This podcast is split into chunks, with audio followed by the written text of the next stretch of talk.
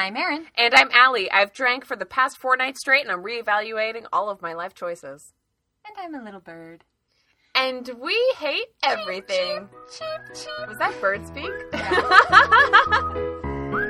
For we hate everything. Tweet, tweet, bitch.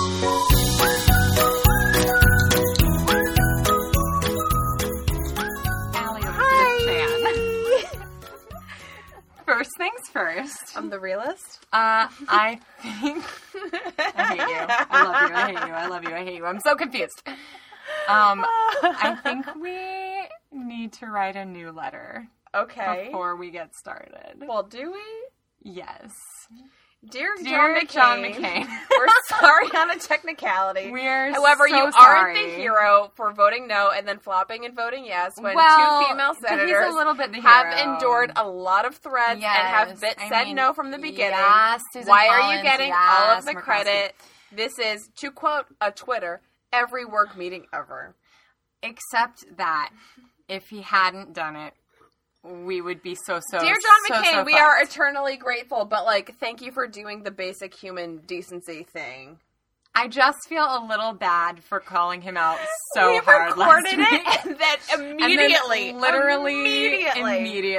I woke up to a text from Erin being like, "He voted no." How do I feel?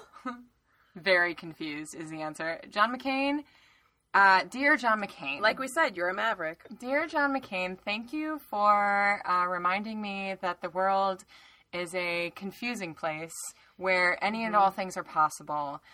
Thank you for reminding me that human beings are contain multitudes and are studying contradictions.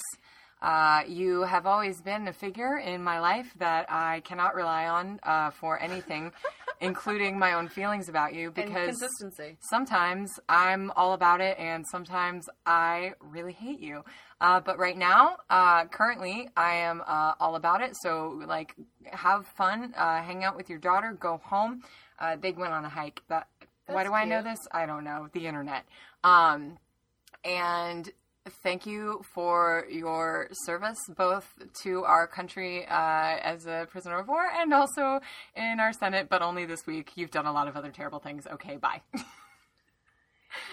Love, Erin. Dear John McCain. Oopsies. Hashtag oopsies. Hashtag oopsies. Retraction. Hashtag but not really. No, but no retraction. Because maybe if you just hadn't voted yes on the motion to proceed, we wouldn't have even had to do that whole dramatic midnight vote thing. We wouldn't have had to done this shit. It's dear John McCain to watch the Olympics. Right? It's do I care about curling? Dear John McCain, yes, what's up, dog? The answer is yes. Yeah. Hey, girl. Hey, John McCain. Listen. Whatever fucking road you took to get to your no vote, whether it be completely nefarious and on purpose so that you come out looking like a hero, or that you literally came to your senses and the internet has dogged you enough to where you were like, hey, maybe humans deserve healthcare. Whatever road you took, glad you got there. Well, to be fair, I just want to be fair. In his speech, after he voted yes on the motion to proceed, he said he would vote no on the bill in its current form. He just wanted to open the floor to debate and amendments. So maybe that was actually true. We all thought he was bullshitting us, but maybe that was actually true. Dear Republicans in Congress, go fuck yourself in general, including you, John McCain, except for Collins. And who's the other Republican? Murkowski. And Murkowski. Y'all rock. Keep holding strong. But also, they probably have a lot of other really problematic ideals, so, let's not give a full endorsement, but, thank you for this particular one thing that you did. I love how you're being cautious about the women, and I'm being cautious about John McCain, so we're, cautious about, everything. Because after we full slammed him, we, got egg on our face a little bit. I mean, I didn't really I felt perfectly justified in everything we said. Yes. 1,000%. Because, again, John McCain is a study in contradictions. He can both suck my dick and also accept my eternal gratitude. Yeah. Yeah. The world is a complicated place, Allie. What are we drinking? Humans are crazy. We're drinking an actual 40 of rosé, y'all. Yes, we are. Yes, we are. It is 40 ounces of rosé, and you know what shape it is. It's that 40 shape. It's that 40 shape. We're drinking it currently out of a paper bag because we have to be hashtag on brand. That's who we are. That's who we are. No, it's also because we have to, like, keep it a secret from, like, the one who, like, didn't buy it, but I got back and we had a 40 of rosé that Erin had bought previously for our Game of Thrones party we had on Sunday. I mean, a gathering, not quite a party. It started as a party, it became a gathering. But she was like, we could just drink that 40 that we bought. And I was like, I bought another 40, so don't worry about your 40. I bought a 40. Guys, we have so many 40s of rosé in this house right now. It's amazing. It's great. Because it's lit, like the kids are saying. It's lit. We out here. It's lit, fam. I didn't say that last night while we were watching the Game of Thrones, but I really wanted to say it because, like Eric, our dear friend of Bachelorette fame, we out here. We out here. We were out there. Literally outside watching Game of Thrones on the projector. Again, if you're following the saga, yeah, it's still bomb. This is what we do in our lives. If you are our friends and live in Los Angeles, please invite yourself. Yeah, because, like, we invited some people and then, like, they didn't come. Whatever. Anyway, this has Pinot Noir grapes and some other fucking grape. So fucking good. Yeah. The guy I picked it up from was just like, I was like, what's in this 40 of rosé? He's like, rosé, but, like, and it's fun packaging, but it's actually very good wine. I was like, I trust you. Well, I talked to Greg on Sunday. What did Greg say about the 40? I mean, Greg was all about it. We also talked about the pool party rosé because it had a fancy label, but then we went with the 40 because why the fuck not? Why the fuck not, indeed. Greg is our wine whisperer. Greg. He also said the Muscadet is super dry and really great. The guy who sold me this 40 also told me that the Muscadet was the people who make the 40 of rosé also make a white wine with like a nice turquoise. A Muscadet, don't get confused. It's not Moscato. You trashy motherfuckers. We are way classier than you that. You trashy motherfuckers who just listened to one Nicki Minaj song and got some Moscato. It's not that good. That's too sweet for us. We're too like sweet. You know, we're refined. We're super refined. We like to drink good wine with our, like, fucking gummy bears and peanut M&Ms. This is our lives. This is our lives.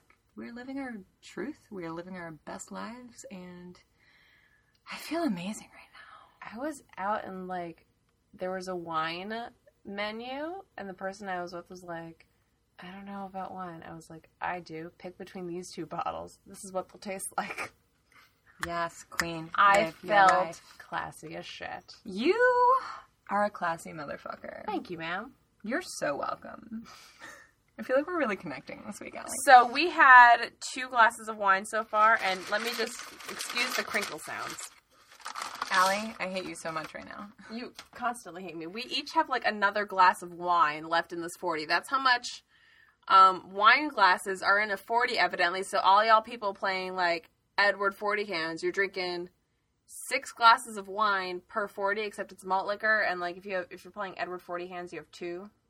This is the first thing we thought of, like, and also, I figured out who Young Guy is. When you talk about Young Guy, oh yeah, he was wearing a baseball cap, he has a D name, but he's not Eli, but he looks almost like Eli. But he and I, we were talking about playing Edward 40 Hands with 40s of rosé and how amazing that would be. I love Silver Lake Wine and the fact that how can you be, like, the classiest and the trashiest simultaneously? Which is what we aim for, to be honest. I know, and they are so with us on that. And he was like, yeah, we should just sell these with a roll of duct tape. I'm like, you are my life right now. Like, you get a complimentary roll of duct tape with, like, these Allie, 2 bottles. Let's be honest, though.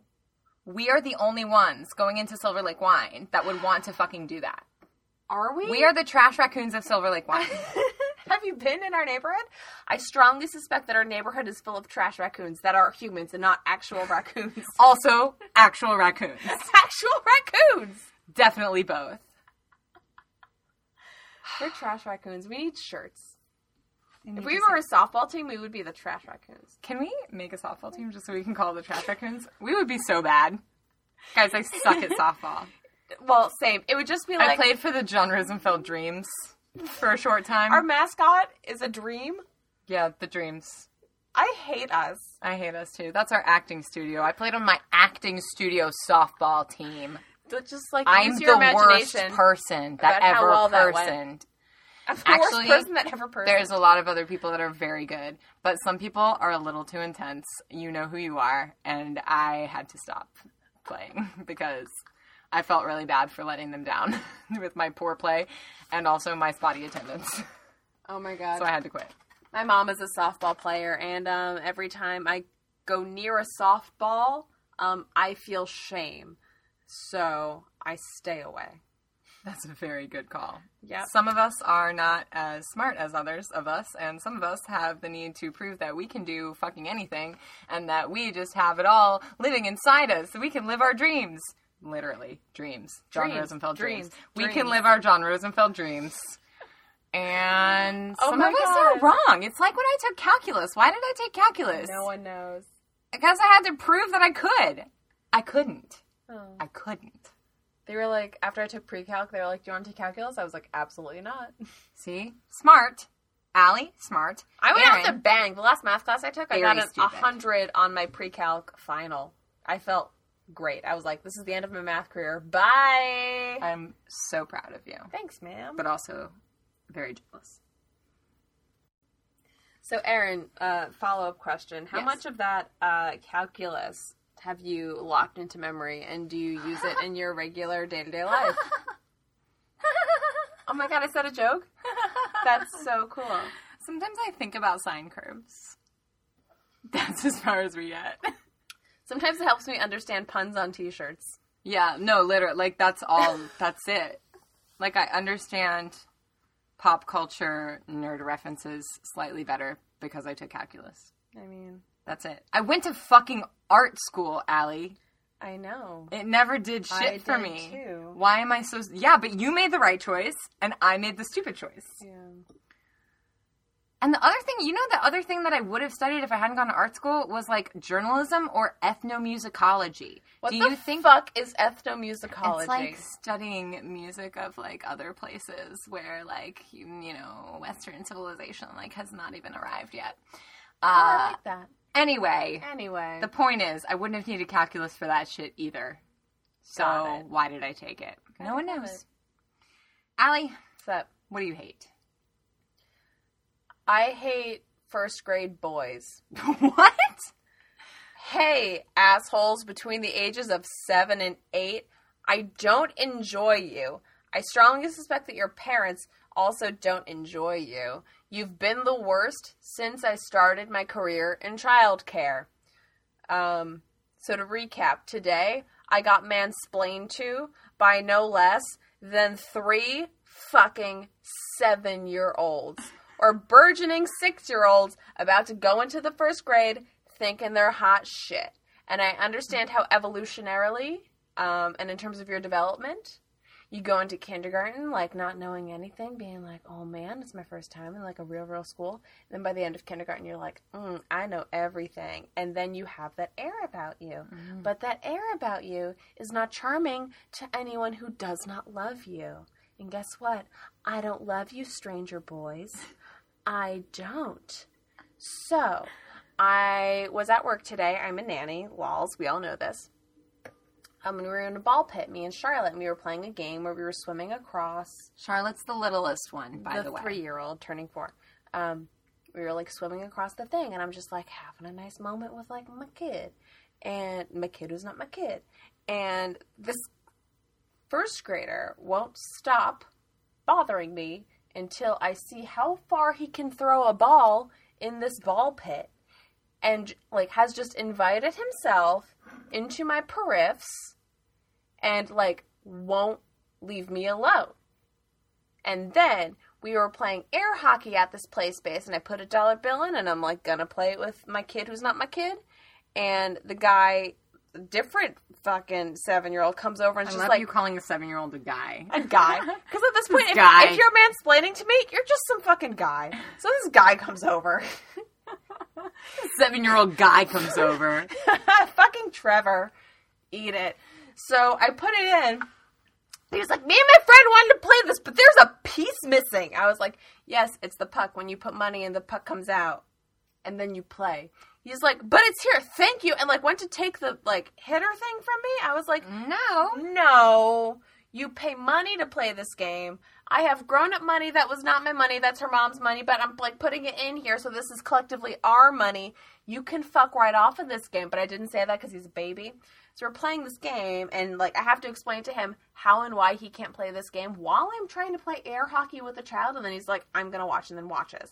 And then he's like, and, like, stands really close to this table, and just, like, if it's hovering or stops in the middle, takes it upon himself to, like, take the puck and then shoot it at a goal. And mind you, these are children who are learning, who are great, who are, you know, not 100% assholes, but, like, this is where early intervention comes into place. Because when you see these asshole behaviors, which I am so shocked come in so swiftly at 7, I swear to God, it's like, without fail, as soon as you graduate kindergarten, men become dicks. So, I was like, you need to stop. In more or less words to these children. So that was today. But previously to this, when both of my girls were smaller, we're like would be at a park and like climbing on something, and a first grade boy would inevitably be like, "Watch how fast I can climb up this," or like, "I don't have a problem," and like need to scooch past us, like without saying excuse me or like being polite, just like busting in there, taking up all that space, being like, "Yo, watch me, watch me, watch me," and like needing all these compliments. They're like, I can do this. I'm like, yeah, how old are you? 7. Amazing. She's 2. So. Good for you. Maybe not. Yeah, it's like, oh, great. You can do the thing a 2-year-old can do?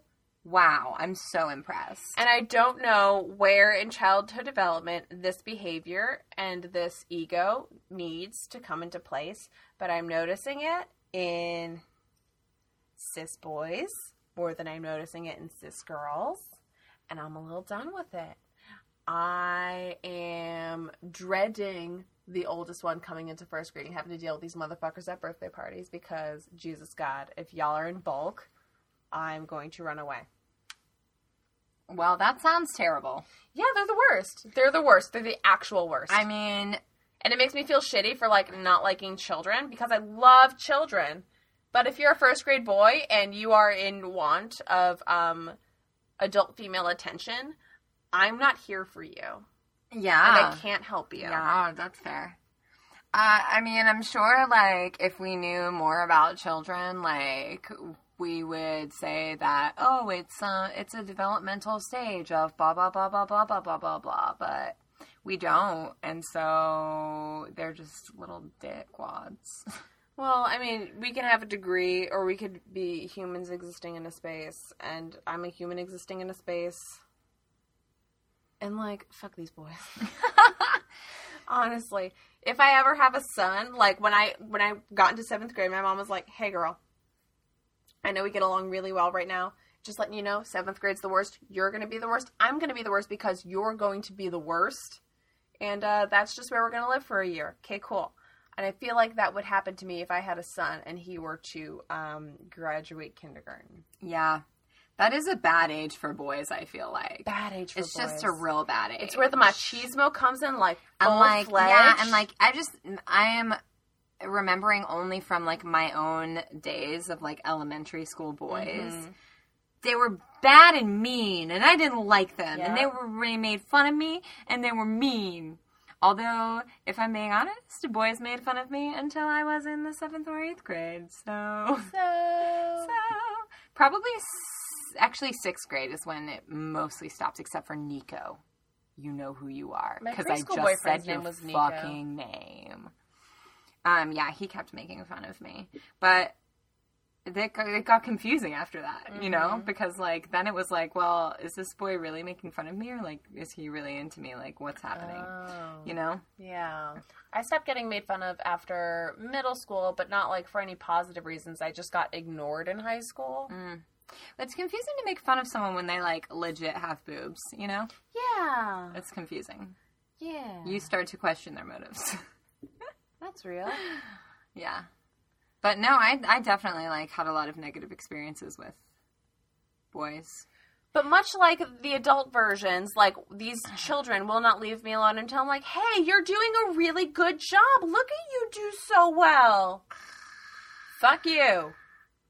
Well, I will say, I think girls have a really nasty zone too, but it starts later. Mm. Like the girls' nasty zone to me starts in like more like 4th or 5th grade and goes through 6th or 7th grade. Like or life. Real nasty. Like, but a different kind of nasty. Just like, I've seen girls be nasty and like be in preschool. Really? Yep. That's really sad. It is really sad. But like early intervention, you can come in and be like, that is fundamentally unkind. And then they're like, oh, okay. Can we just?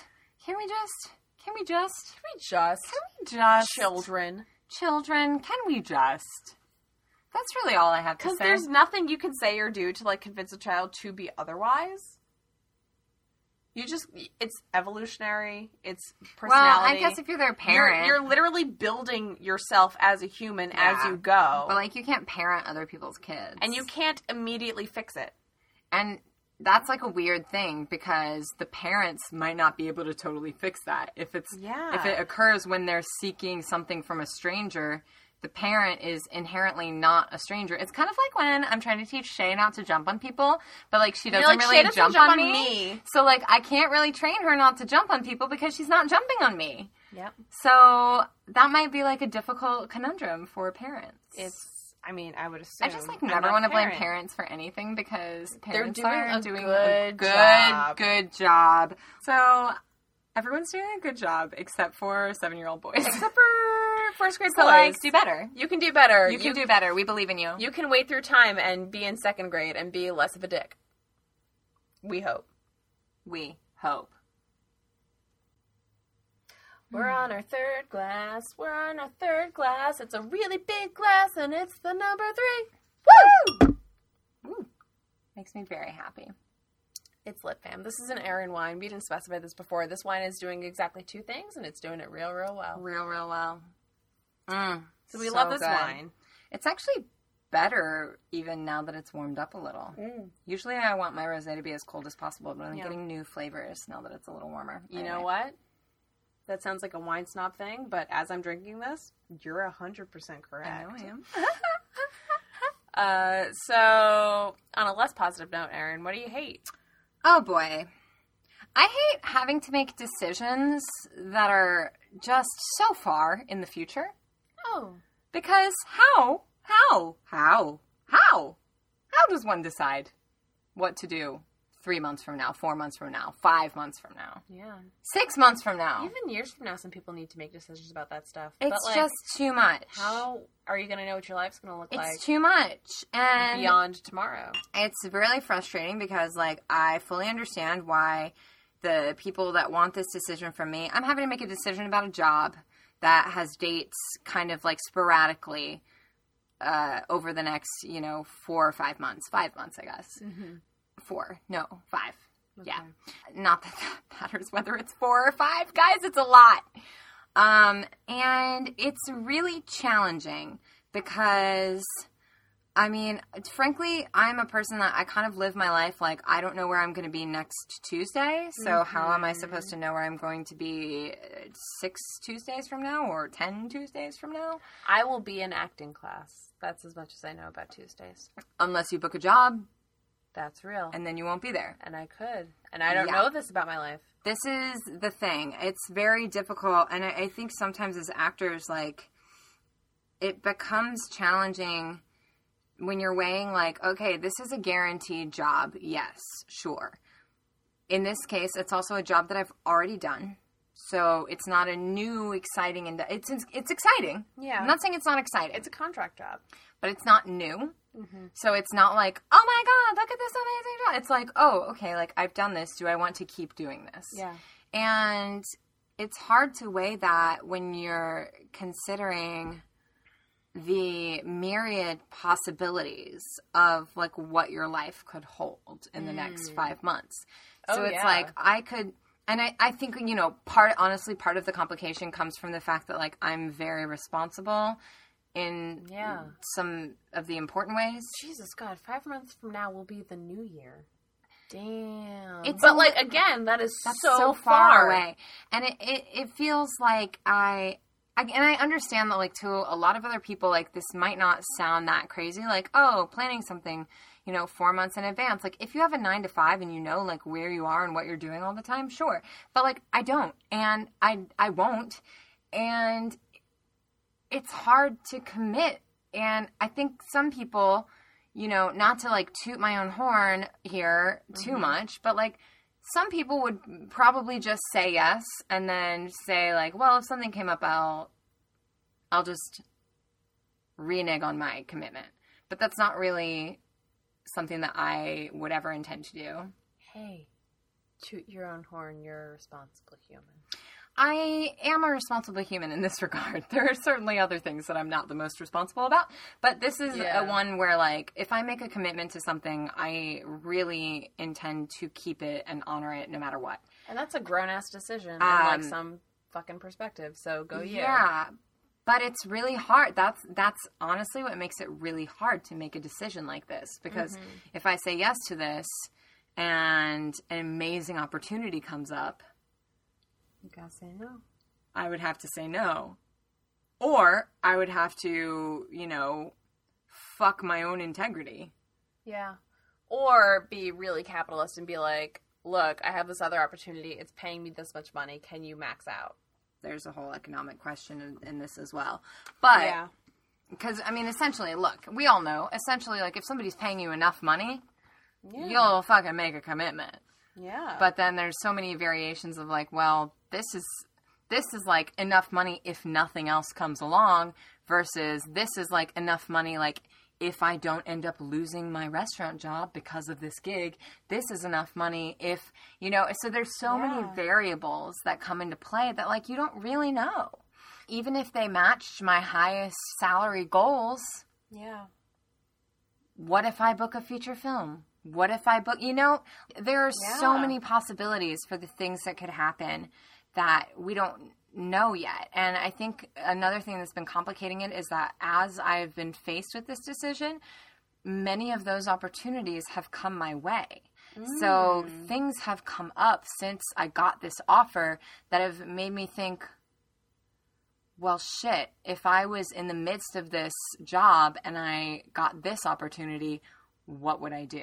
Yeah. You know, if I had a chance to be in a film with a A-list celebrity and a, you know, star director, like, what would I do? So it's just really hard to make decisions that far in advance. And I think it's very difficult, you know, especially if you're a person who is accustomed to living your life with a sense of spontaneity and, like, I have a lot of agility in my life and my schedule. That freelancer life, I mean, whoo. Yeah, I mean. How we live. Yeah, there are things about it that are terrible, like never really being sure how much money you're ever going to make ever. Oh, yeah. But there are things about it that are wonderful, which is freedom in your day. Freedom. You have the ability to say, like, oh, I booked a job that shoots tomorrow. I'm gonna let me clear my schedule. Let me shuffle around all these things and cover what I need to cover, and we're done. Because that's how we've set up our lives. Yeah, that's not an accident. Yeah. That's on purpose. Yep. We've set up our lives that way. We could have set up our lives a different way, but this is what we've chosen. And so for something to come in and, like, even though it's technically like a freelancer-y type thing, it is, because it's like 3 weeks here and 2 weeks here and a week here and a bit, you know. Yeah, but those dates being set in stone and committed to? Yeah. Oh, man, it's so fucking shitty. This is really hard. It is hard. I have nothing to contribute other than that. It sucks that I'm sorry. Yeah. And I also think it's, like, kind of something that's expected of actors that just, like, no matter what kind of opportunity we're presented, we'll just be like, yes, thank you so much. Yes, always. Yes, we always say yes. Yes, always yes, always a yes. Yes, yes, yes, yes, yes, yes, yes, yes. And that on both sides of the thing, where if we say no or have questions, then our dedication to it is also questioned, which, like, is not true. You have to be a responsible human who puts money in their bank account and food in their fridge. And at the same time, you know, the next job that comes along is also expecting you to say yes, yes, yes, yes, yes, yes, yes. Immediately. Yeah, even if it's just like, oh my God, even with same-day auditions, they're just, like, expecting you to drop everything you have going on in your day, even if it's stacked, and just be there. Yeah. Totally. No one's respectful of actors' time or management. Or... And we've had this rant before. And it that also came up for me this week of, like, people just stringing me along. And when I had other people relying on me for information, and this was a group opportunity that came up, and I was the point person. And, you know, I do believe that everyone is doing the best they can. So I don't know what's happening on the casting director's side. I don't know if the whole shoot has been scrapped. I don't know if it's been moved. I don't know anything. But also, like, there's a reason I don't know anything, and it's because they stopped communicating with me. Yeah. You know, it was like, we need this from you, we need this from you, we need this from you, ASAP, ASAP, ASAP, ASAP, ASAP, everything so fast, so fast, so fast. And then radio silence. And it's like, you're not going to hurt anybody's feelings by telling me that we didn't get the job. But it was interesting, too, because that situation showed me that, like, I really do have my life set up in the way that it needs to be for me. Because even compared to other actors that I was working with, they, like, needed to know. Mm-hmm. They were like, oh, when are we going to find out? When are we going to find out?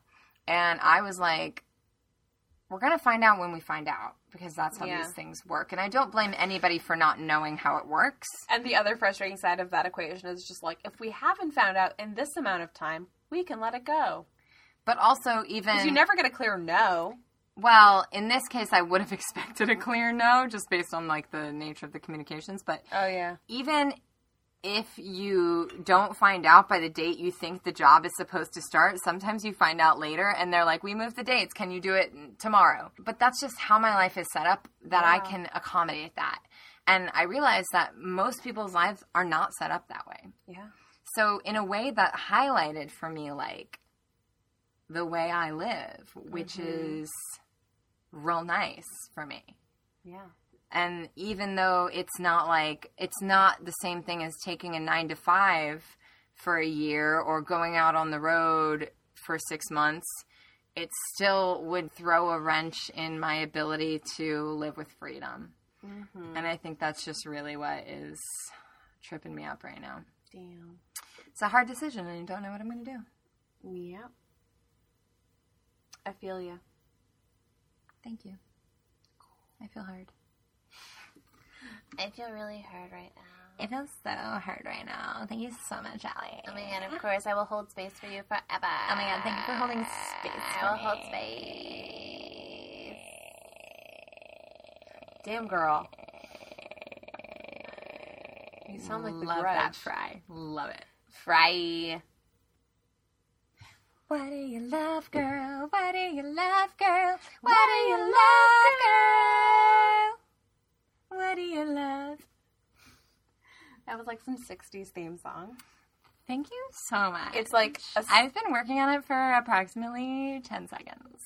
It's like the show right before The Partridge Family. It's called What Do You Love, Girl? What do you love, girl? Ooh, I actually hate to say this. Ah! I love IKEA. Oh my god. Y'all. Such strong feelings over here. Y'all. Yes, you do. You y'all. Do fucking love IKEA. Oh my god. You love it. I know. It's true. It's true. And just to bring it back, both of the children and Annie love IKEA. Ew, you're all disgusting. So, I love IKEA, and it's been a long love story. It started as a young girl living in New Jersey, and the only IKEA we had was in Elizabeth, New Jersey, that was close to us. And to recap, for those of us who are not from New Jersey, that's, like, kind of by the airport, like, halfway to the city. The New Yorker IKEA is in Red Hook. Just yes, so which is also an asshole to get to. Yeah, it's terrible. Continue. A lot of New Yorkers are just like, I'm going to go to Elizabeth, buy, and like rent a car for the day. Yeah. That's smart. Just because it's less of a hassle than fucking going to Red Hook. Actually smart. So it has been a long, so it was this like exotic destination for me forever. What you need to know is that I had a little DIY project fiesta this week, and I took an IKEA bookshelf and I spray painted it gold and I put all my books in it, and it's real nice. And it looks amazing. It makes me feel real nice. I was skeptical. It looks great. I just wasn't sure about that metallic paint. Yeah. I wasn't sure about that metallic finish. I thought it might look cheap. Yeah. It looks great. Thanks. Thank you, DIY Queen of the Universe. You're so welcome. But also spray paint is bae, right? Spray paint is bae. Is that what the kids are saying? I don't know. We just drank a 40 of rosé. I think we've just like absorbed. We've fully evolved into like millennial Charizards. We've reached our ultimate peak truest form. Yes, this is it. We've done it. This is it. We did the thing. So we have to say bae now. We have to say bae. So that is how much I love IKEA, and beyond the cheapo furniture, I love the $1 frozen custard cones. Never done that. The like little Swedish meatball. Tiny sausages. The little sweet meatballs. Swedish meatball bitches. Like, I love those. Ugh. So that's what I did at IKEA. But I thought we weren't eating meat anymore because of we weren't. Documentaries. And then, we weren't. We weren't. Oksha. And then we were like, that's a little impractical for the way you live, Allie. Let's maybe like ease our way into this. Like one would a very cold pool. Great. So, some people just jump in. Some people do just jump in. I'm just telling you. So I didn't have the meatballs. I didn't have the meatballs this time. I just had the ice cream. Very good. Good job. Thanks. Proud of you. But I love when you walk in IKEA and you go through the showrooms and it's not like a sprawling thing. You just follow this neat little path with arrows and you see all these rooms all decked out and you're just like, oh my God, I, who have no interior design foresight, appreciate the aesthetically pleasing room that is before me. And I love a bargain. So when you get out of the showroom area and you go down into the basement of treasure, and it's just like amazing. And you think people die in there.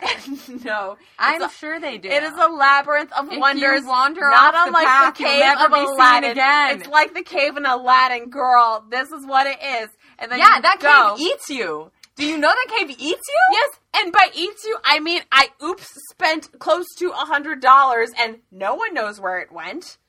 But that's how I go to IKEA. But this time I showed control and restraint. Just don't touch the lamp. Don't touch the lamp. Actually, only touch the lamp. Oh, that's right. Only touch the lamp. Don't touch the lamp. But I showed restraint. I just walked out with two bookcases and a salad spinner. So I am psyched about the salad spinner. Thank you. Okay. It's from IKEA. Please stop yelling at me. I love yelling.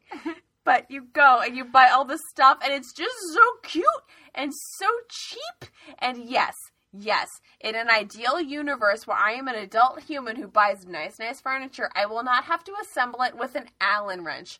We all know this.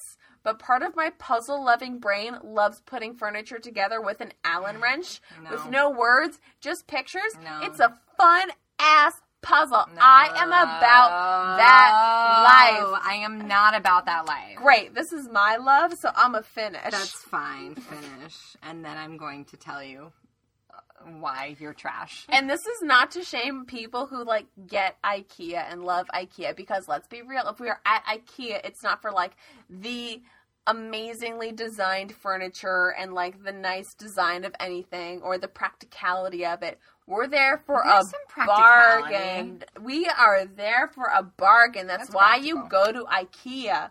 That's why we don't go to Bed Bath & Beyond, because I'm getting a nice discount. Mm-mm. I don't do that shit either. Continue. You don't? No, continue and I'll talk to you. Are you home goods only? Continue and I'll talk to you. I want you to finish your life. Not the whole thing. Just this part of it. Finish your life. So I went to the new one in Burbank. There is an IKEA lamp in this, which is done right now. Yes, bitch. This IKEA lamp that belongs to Erin Elizabeth Rye. Okay, well, Rob bought it with me, so I'm going to blame him. Anyway, great. So we had one. It shut down. We have a newer, bigger, better IKEA on, like, number IKEA Way in Burbank. Okay. It's its own complex, like the Googleplex. I'm obsessed with it. Great. It's wonderful.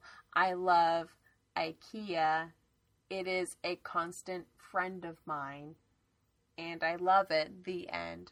The end. Now, right. Okay. Now you want to shit on my friend? No. Yeah, I want to shit all over your friend. Here's my issue with IKEA furniture specifically. Okay. I am very into vintage furniture, and, like, by vintage, I don't mean fancy. I mean fucking thrift store, live your life, get it. You're being the most hipster right now, but continue. You know, I don't even care. I don't even care because we live where we live. This is our lives. I've been this way before I lived where I live. Okay. I lived on the Upper West Side. I don't know what that means. Is that hipster? No, because I would have lived in Brooklyn.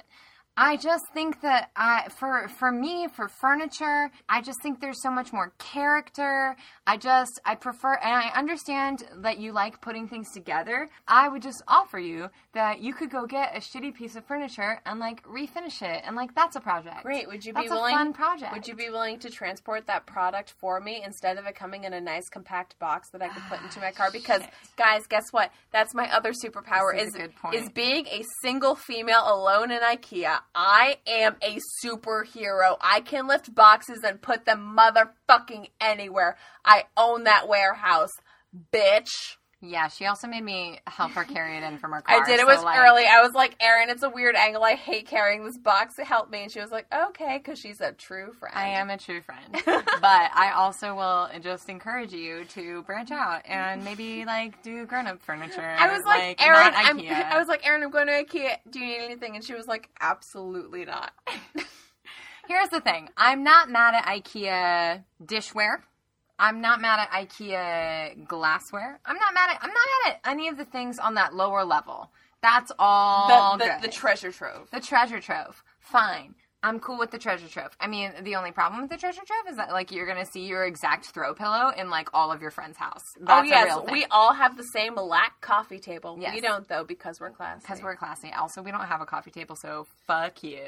It doesn't work with the architecture of our home. So, my main issue is just, why are we... Oh, God, I'm about to get, real environmental on you. Yeah. There are so many pieces of furniture out there that already exist. Why do we need to buy brand new ones? We can buy old ones, and we can make them new to us in our hearts with spray paint. Okay. Also with spray paint. Spray paint is everything, so... As we've addressed, spray paint is bad. Not only spray paint. Okay, to be fair, I've adopted my bed... from a person who was throwing it away. It's IKEA, though. No, my bed is not IKEA. Okay. I've rescued my dresser. Okay. It is repurposed and vintage. I'm not calling you out in particular. I'm calling out. I've rescued my pitbull puppies, and now we're generally good. Technically, I rescued the actual pitbull puppy, so I just want that to be on the record. In this metaphor... Shay is my furniture. Shay is furniture. Great.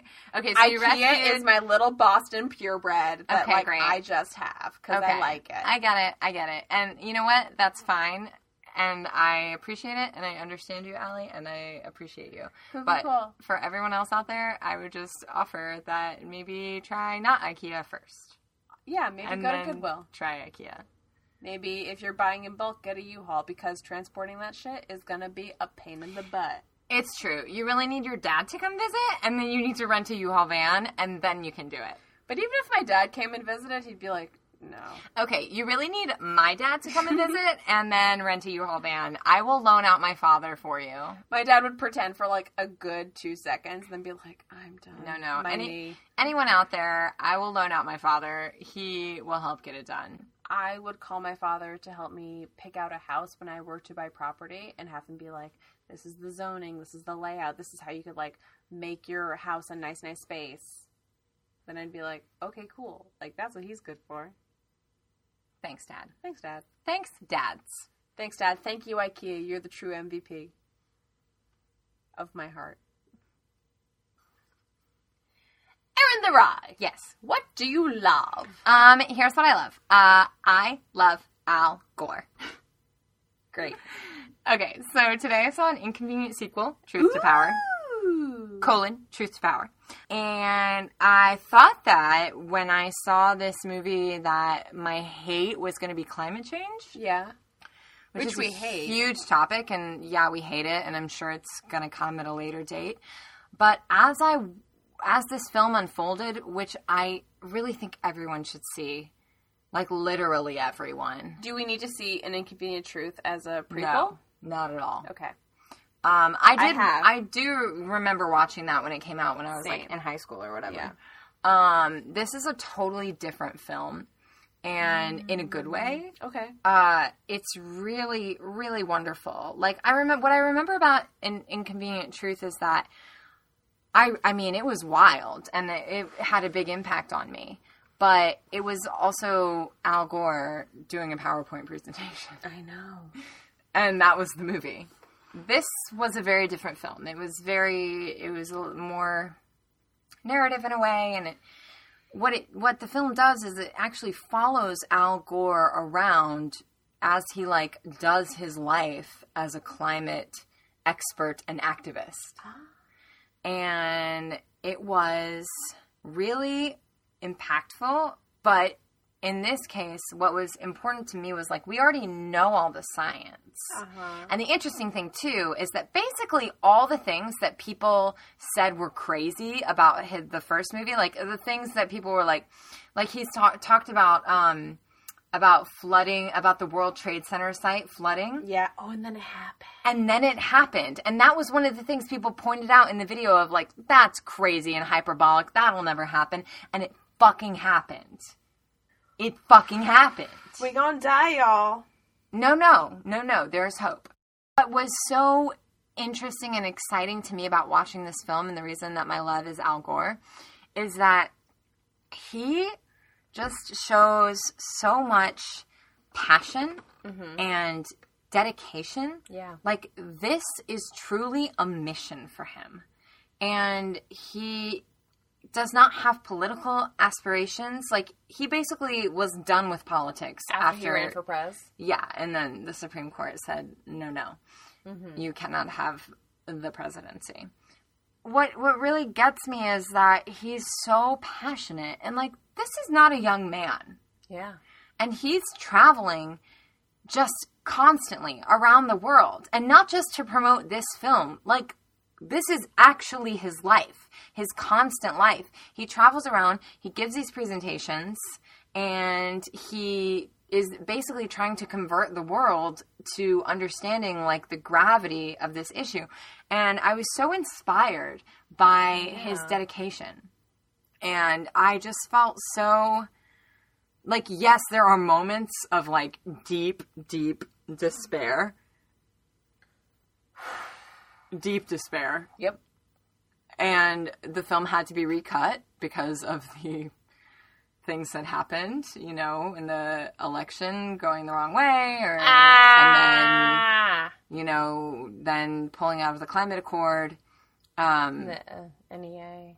Nope, that's a different thing. Not the NEA, but the EPA, yes. The EPA, yep. That got cut in the same batch. It's a different thing, but same time. Guys, this administration has been a clusterfuck. I can't keep track of shit. Continue. Yeah, it's been a lot. It was just really interesting and exciting to me to see somebody who's so passionate about something and has been for so long. Mm-hmm. Because I don't know if so many people, like, really understand his history with climate change, but, like, Al Gore took a class at Harvard in 1968 with an acclaimed oceanographer and early climate change scientist. And that was the first time that his, like, you know, he was kind of gained an interest in this and his eyes were opened a little bit. 1968. He's been fighting climate change and trying to make it a topic, he says in the film, for 40 years. We're talking about, this is a lifelong... It's about to be 50 at this point. It's a mission. Next year it'll be 50. Since he's been fighting climate change? Well, I mean, not since... No, he didn't start fighting for climate change, like, in college. He, like, then went to Vietnam and, like, then went to seminary and did all kinds of other things. I love him already. He's so great. And... also, I just really enjoy him as a person, which I think a lot of people were a little surprised by, like, how charismatic he is in this film. He went to seminary for, like, what denomination? Well, Protestant Christian. He went to seminary, actually, after World War II. Aaron, what the fuck are you? He went to seminary after Vietnam because he was anti-war and he was anti-Vietnam, but he went to serve because he thought it would help his father get reelected. And his father was anti-war, so he felt like serving in the war was actually the thing that would help him stop the war. And then his father was defeated and didn't get reelected. I love him. He then went to seminary. He went on this like scholarship fellowship program for people who intend to work in the secular fields, but for them to like understand spiritual issues. And he went there because he was having a spiritual crisis about, you know, who am I and how do I feel about these social issues, and my faith is being tested, and like what the fuck. Mm-hmm. He probably didn't say fuck. I don't know if he said fuck or not. But then he went and like worked as an investigative journalist. And then he realized he couldn't do anything as an investigative journalist, that he needed to be a lawyer so he could change the laws. Because all he could do as a journalist was expose all the corruption, but he couldn't do anything about it. So then he went to law school, and then his father's former house seat in Tennessee was up, and he left law school to go to Congress. I love him so much. I just really feel like he genuinely wanted to make a difference and about the things that he cared about. And I know that, like, some of that, who knows, like, history, revisionist, whatever, but damn. If he's not a gangster. Damn. And I just want to read one thing. Okay. That he actually said in an interview. A reading from the book of Al Gore. In Tennessee, we have an expression. If you see a turtle on top of a fence post, you can be pretty sure it didn't get there by itself. Come on, guys. He's talking about fucking turtles. You're so charmed by him already. I'm so charmed. He wears cowboy boots on stage. And that reminds me of my pawpaw, who also wore cowboy boots. And I just love him. I saw those cowboy boots this week. Pawpaw, you had style. He had so much style. And, like, I can fit in his boots, but barely. I just really was inspired by him. And another thing that I was inspired by is not only his ability to persist in the face of such denial. I mean, basically what's happened is big money, dark money, moneyed interests have poured billions of dollars into climate change denial. Mm-hmm. That's what the turtle on top of the fence post, somebody helped get it there. Like, that's what he's saying in that quote, is that it doesn't just happen. Yeah. That, like, everybody is contradicting all of our scientists, right? Mm-hmm. Like, we don't just contradict all the scientists just spontaneously, right? Yeah. So what has happened is a ton of money has been poured into climate change denial, a lot of it coming from the Koch brothers, a lot of it coming from Exxon Mobil. Even when they said they stopped putting money into it, they still were. Mm-hmm. /R.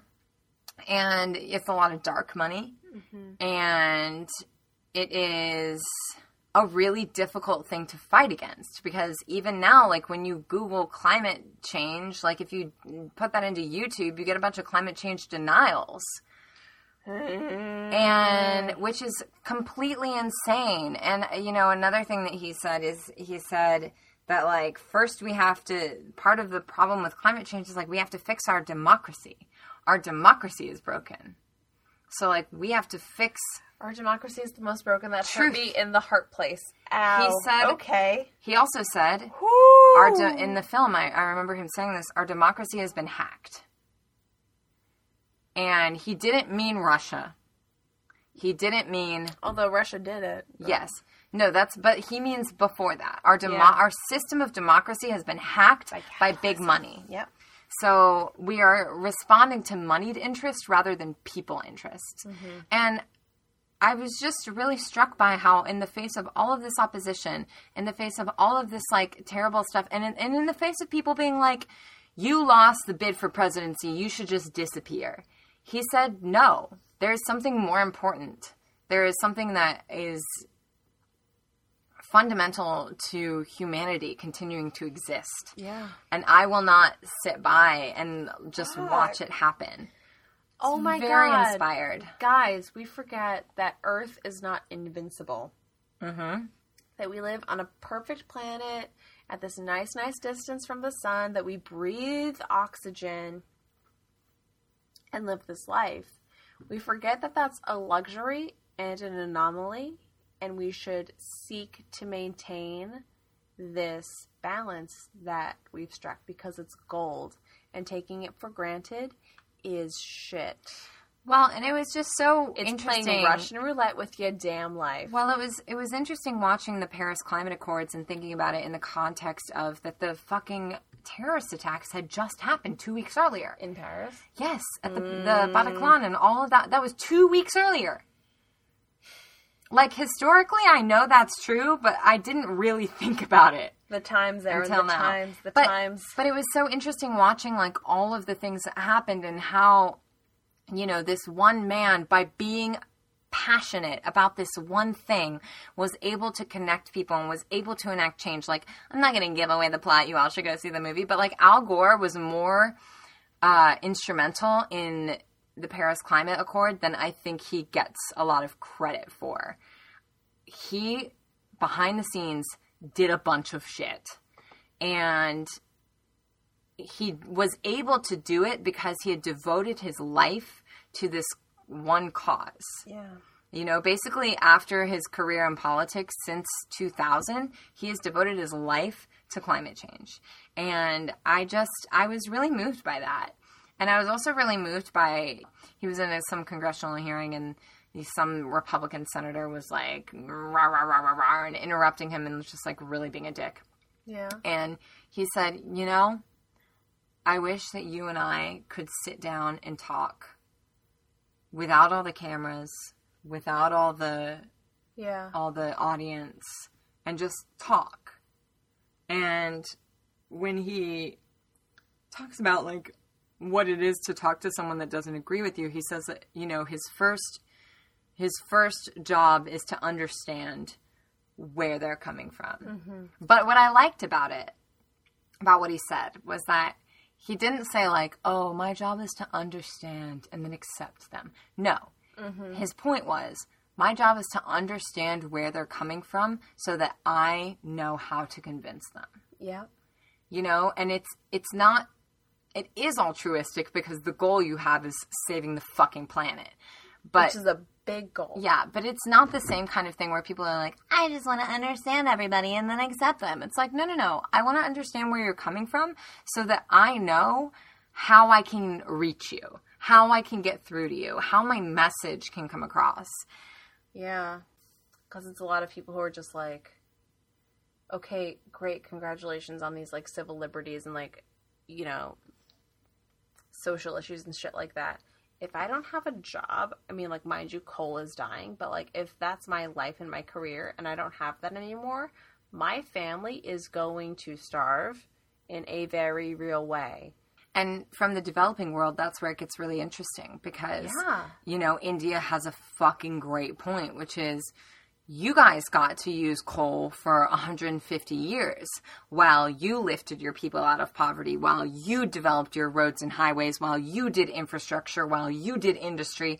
You got to use coal. You polluted this planet. Now we are finally developing, and you're going to tell us we can't use the cheapest means accessible to us? Yeah. Fuck you. Again, we seek to understand. There's, like, right on both sides. There totally is. And what I thought was interesting is just watching Al Gore, like, evolve on that. Yeah. Where, like, his first meeting was basically, like, it was kind of clear that, like, he didn't fully understand their perspective. But as time went on, he understood their perspective. Mm-hmm. And, like, he, like, made shit fucking happen for them. Yeah. And I was just really inspired. Yeah. I think in my own life, I was also inspired to get involved with the climate change stuff. But I think the most important thing we can do in regards to climate change is vote. Yep. Because... Vote. Yes, always, the always things you can do as a human, as an individual are important. Switching to solar, using, you know, renewable energy sources, using energy-efficient light bulbs and whatever the fuck, great. But the truth of the way forward is that we need our government to make the right choices. Yep. And if we're going to do that, we need to vote. So, I encourage everyone to ask their candidates where they stand on climate issues. Yeah. And to vote accordingly. And what's interesting, too, is, like, one of the God, I'm giving away so much of the movie, but whatever. Go see it anyway. It's amazing. The biggest town in America that is going to be 100% renewable is a fucking deep red city in a deep red county in a deep red Texas. And they're 100% renewable. You don't have to be a liberal to care about the earth. Yeah. You don't have to be a liberal to do the thing that also, by the way, is cheapest. Like Florida, fucking Florida, we can't use solar because we're like not allowed to. We're like because the sun goes down. Because of the energy companies. No, it's the energy companies that they're like, we don't want you to use solar because then you're not going to pay us any more money anymore. I just love the people that are like, the sun sets. What are we going to do? That's not how it works. I was like, exactly. Yes, thank you. Thank you, Erin. Yes. We know. Yeah, well, in Florida, the issue is the monopoly that the energy and power companies have. Because it bears repeat, and capitalism is evil. One more time with feeling. Capitalism is evil. Guys, even if you don't believe that capitalism is evil, because capitalism could help solve global warming because solar is more efficient and cheaper in the long run. Yeah. Even if you don't believe that capitalism is evil, then you should still also go see this movie, and you should believe that capitalism has the possibility to solve some of our problems as well. Although it's the Elon Musk brand of capitalism, which is ethical capitalism. Okay.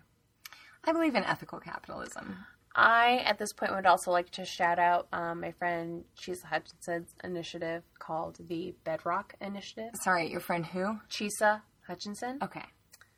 She's a renowned playwright, and I love her.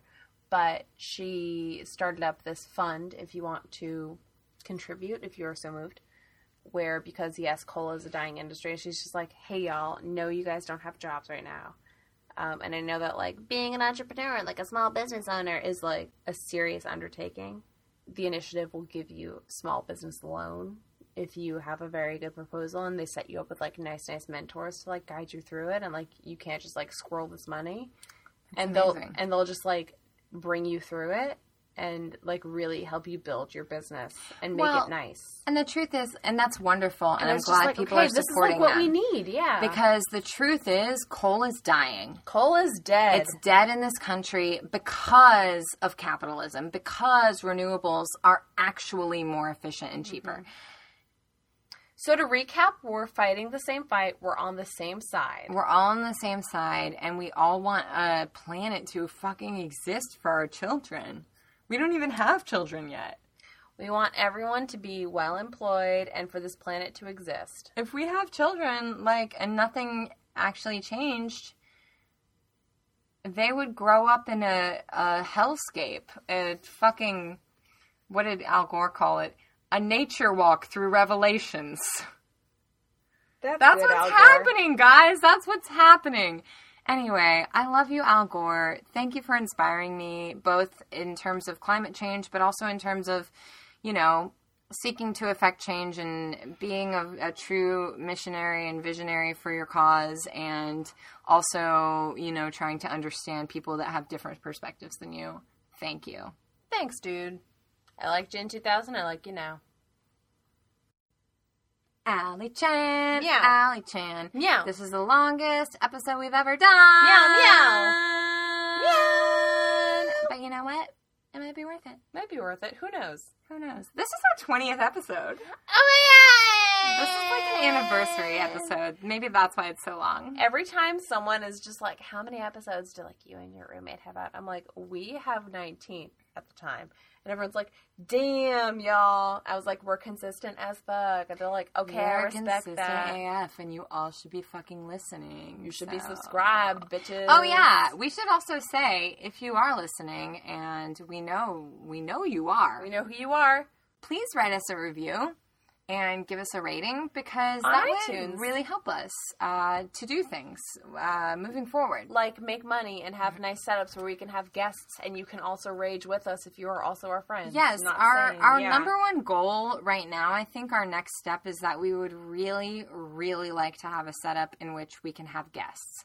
because we know there are a lot of fucking wonderful and funny and informed and passionate people out there that who are our friends, are already our friends or not our friends. Yeah. We're not going to discriminate. I know. I love Twitter. Who would love I'll to rage. You. So that's our goal, and we would really appreciate some ratings and reviews. And yeah, share it with a friend. If you really like it and you have a friend that you think might like it, we understand. We're a little angry. We're a little millennial. We might not be for everyone, but maybe we're for your friend. Maybe. Who knows? Maybe. As always, you can find us on Twitter and Venmo at AllieCham. Also on Twitter at Aaron the Rye, Venmo at, I think, Aaron Dash Rye? I don't know. Allie Dash Cham. Find us. I was an early adopter, so, like, I don't know what my URL is. We're also on Twitter at Aaron and Allie, AllieEeERIN, like a girl. Aaron and Allie are live tweeting every Sunday night, Game of Thrones. Get at us, because it's fucking bomb. It was lit. I put up a poll regarding Cersei and butt stuff, so I would appreciate your contributions. Also, this week, we got a mansplainer troll. We got a well, actually guy who came through and just felt the need to comment on a couple of our Twitter posts. And I gotta say, I loved it. Want to know who was still right? Me.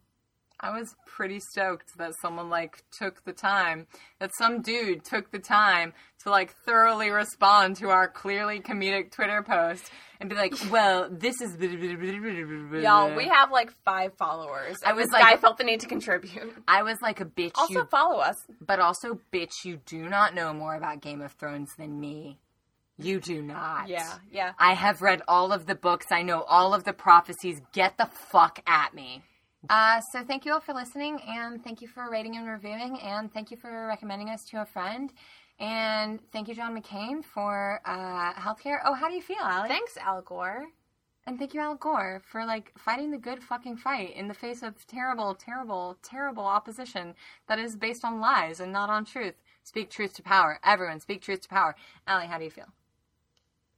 Tipsy. How do you feel? I feel great.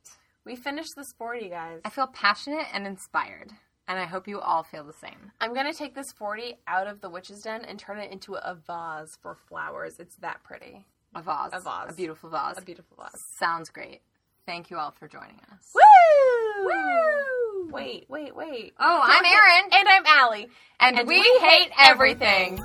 Bye.